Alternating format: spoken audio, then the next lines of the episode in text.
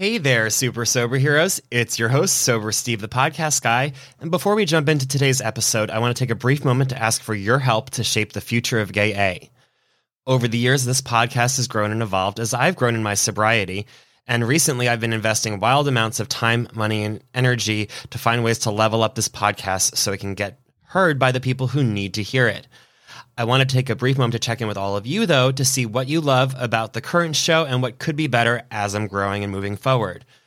In the show notes is a three to five minute survey for you to complete. I kindly ask that you pause this episode and take the time to complete it if you haven't already.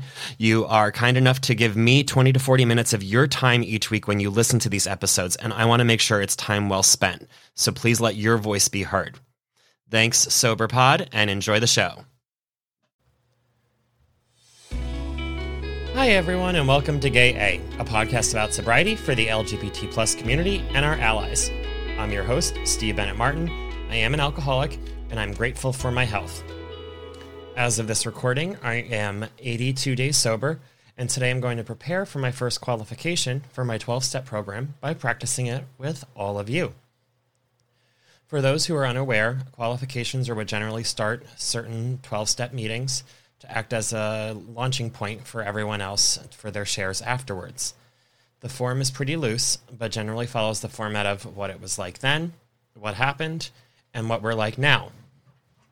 So, my what it was like then was uh, I did grow up in a childhood with trauma, as many of us did. Group family holidays were regular, about three to four times a month. My family was very close, my parents with my cousins, two sets of aunts and uncles and all of their kids.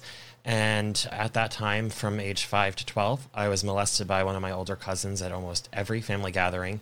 So, yeah, about three to four times a month for a young child during that time certainly didn't make growing up easier. And I also did grow up in a, a household with a very verbally abusive father who was prone to aggressive outbursts that resulted in us living in a lot of fear. So I'm sure that that's part of the reason why I always wanted to escape from the reality that I was living in. You know, I was an addict long before I had my first drink. I started off with books, just being obsessed with reading Goosebumps books when I was learning how to read, and then the Fear Street books as I got older. You know, I'd go to the library, get five or six books. Those would be done in like three or four days, and then I need to get back, and I would just be itching for the next time I can go to the library or could go to the bookstore, go get more books. If I didn't have a book that I was reading, I was noticeably sh- more stressed and anxious as a young kid uh, than if I had a book in my hand. That did also evolve into video games as I got older and discovered them. Uh, I remember that even when I was 14, I was so fixated and obsessed with the release of the Legend of Zor- uh, Legend of Zelda Majora's Mask. That leading up to it and like that Christmas that I was expecting to get it from my parents, I was like living in constant fear of like what if I didn't get it? I need it now. I kept on begging to have my gift early. I was so fixated on it that my parents said they were legitimately worried about my emotional health and well-being, which was rare for them and it just was something that just you know, in hindsight, just showed that I had an addict's brain for my entire life.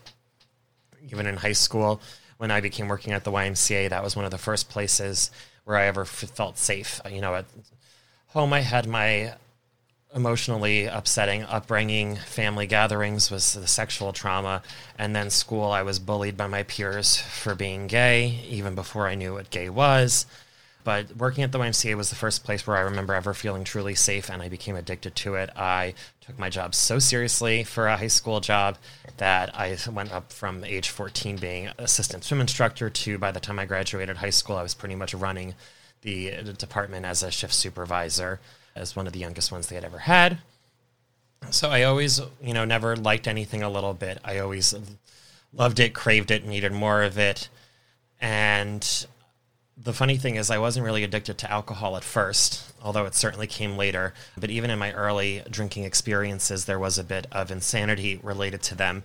I remember at one of those family gatherings, I had gotten the chance to try one of my uncle's Coors Lights with his blessing. And I remember thinking that it tasted like gross water. But even after I took a sip and I recoiled in disgust before I handed it to him, I took another big gulp. And it just shows that even in that instant, my gut was like, no, I don't like this. You know, a part of me also went right back to it despite that.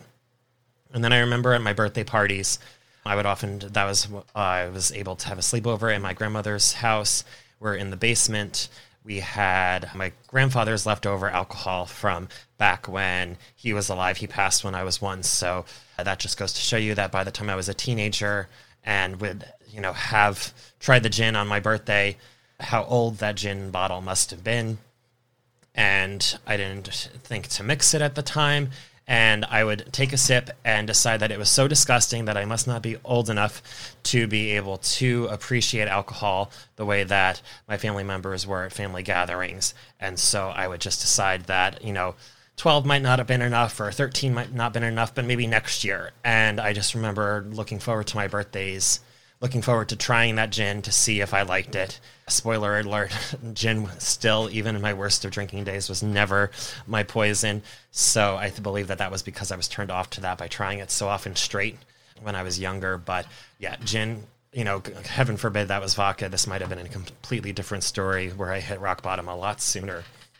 But no the gin turned me away from that so the first time that I really drank heavily and smoked marijuana was my after prom party. All I remember of the after prom is us all in a hot tub with me making out with like half of my graduating class, both boys and girls, while I was drinking. And then I went up and stairs, and some people were smoking marijuana, and I smoked while I continued to drink. And I don't remember anything really till the next morning.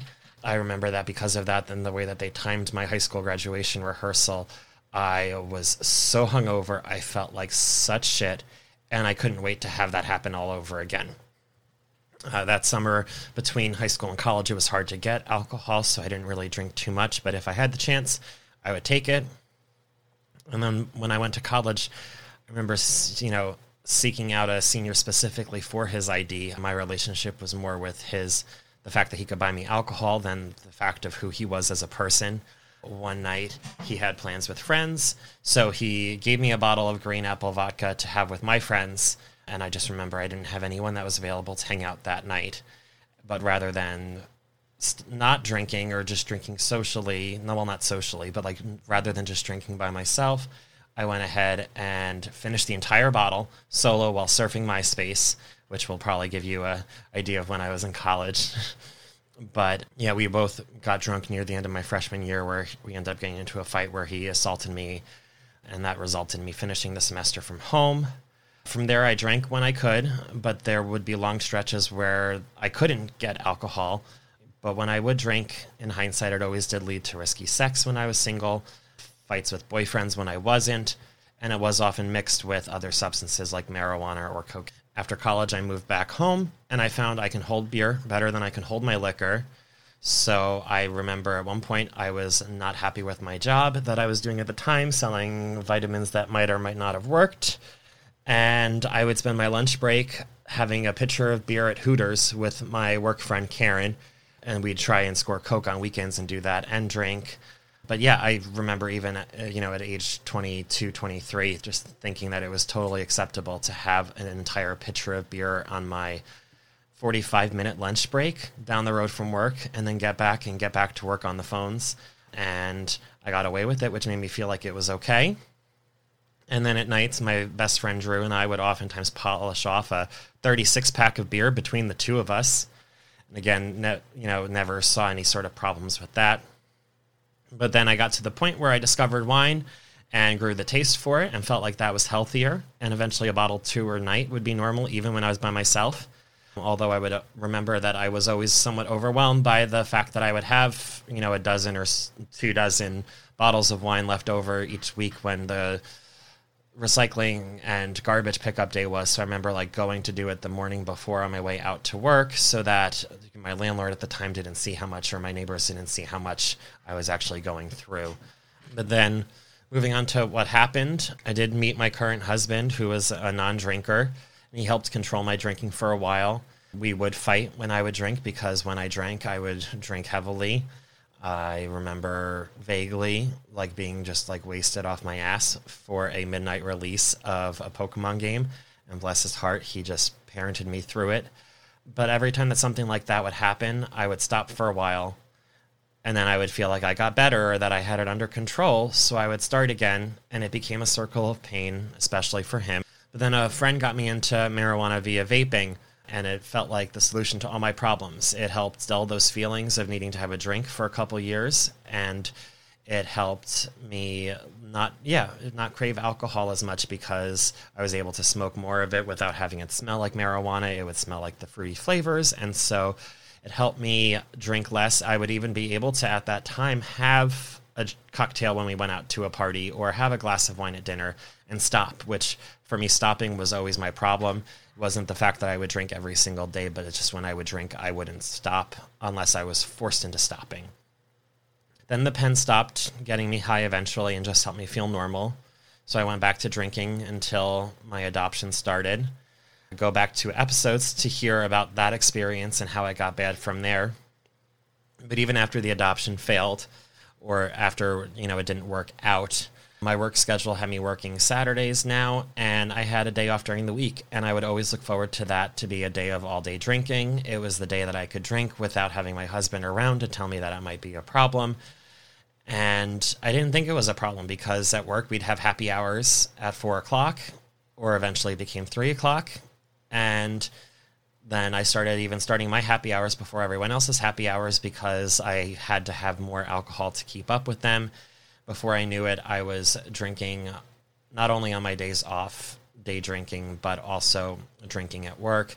I remember having to hide bottles both at home and at work until I could safely dispose of them so that I didn't get caught. The number of times my husband would be looking for, you know, a jacket or something from the closet and find like just a pile of empty liquor bottles and you know or wine bottles and having me have try to explain it away. I should have realized then and there that there was a problem, but I wasn't ready to hear that yet. Eventually, though, that last day of my drinking, I remember like the morning just starting drinking, but I didn't eat that day, and I must have blacked out by 11 o'clock in the morning because next time they came to, I was in another risky situation by you know three or four, and luckily my husband stopped me or saved me. But it was the wake up call that I needed to know that I needed to stop drinking. Uh, I just didn't know how to. So I did go into a couple Zoom meetings for AA. It was still at the point during the pandemic where meetings hadn't started in person yet, although we were close to it. Although they didn't really make sense or click for me until I went to my first LGBT plus one, and in that room filled with a whole bunch of members of my community talking openly and honestly about their problems. It was the first place that I really didn't feel alone. I always felt different no matter what kind of community or group I was in, and this was my people so I did throw myself into meetings. Uh, i am still struggling to find a sponsor, but I am doing my 90 in 90. I've kept touch regularly and daily with my fellows. I am working the steps. I am right now preparing or working my way through step four. And before I was drinking, I always remember always having either great days or horrible days. There were always extremes, there were no, nothing in between. But now I have hard days rather than bad days or horrible days, and I'm having more good days than I'm not. One of the big reasons for that not only is working the program and helping find my higher power, but I also have more genuine friendships and relationships. I in one of my groups, I heard how someone explained it that friends in the program are your most genuine friendships because we just want each other to succeed. And I feel like that's very true. I work in a career that's sales driven and so a lot of the friends that I've met through work along the way, you're never really sure whether they truly are your friend because they care about you or they're your friend because you're in a position where you can be giving them business and they can be giving you business. And now I also have this podcast and I have all of you. So that is my first shot at a first share. I want to thank you all for listening. Let me know what you think, or if you're interested in sharing your story or getting involved with the show, email me at gay a podcast at gmail.com. Make sure to follow us wherever you're listening to get new episodes every Monday and Thursday. I look forward to a special guest interview in our next episode. And until that time, stay sober, friends.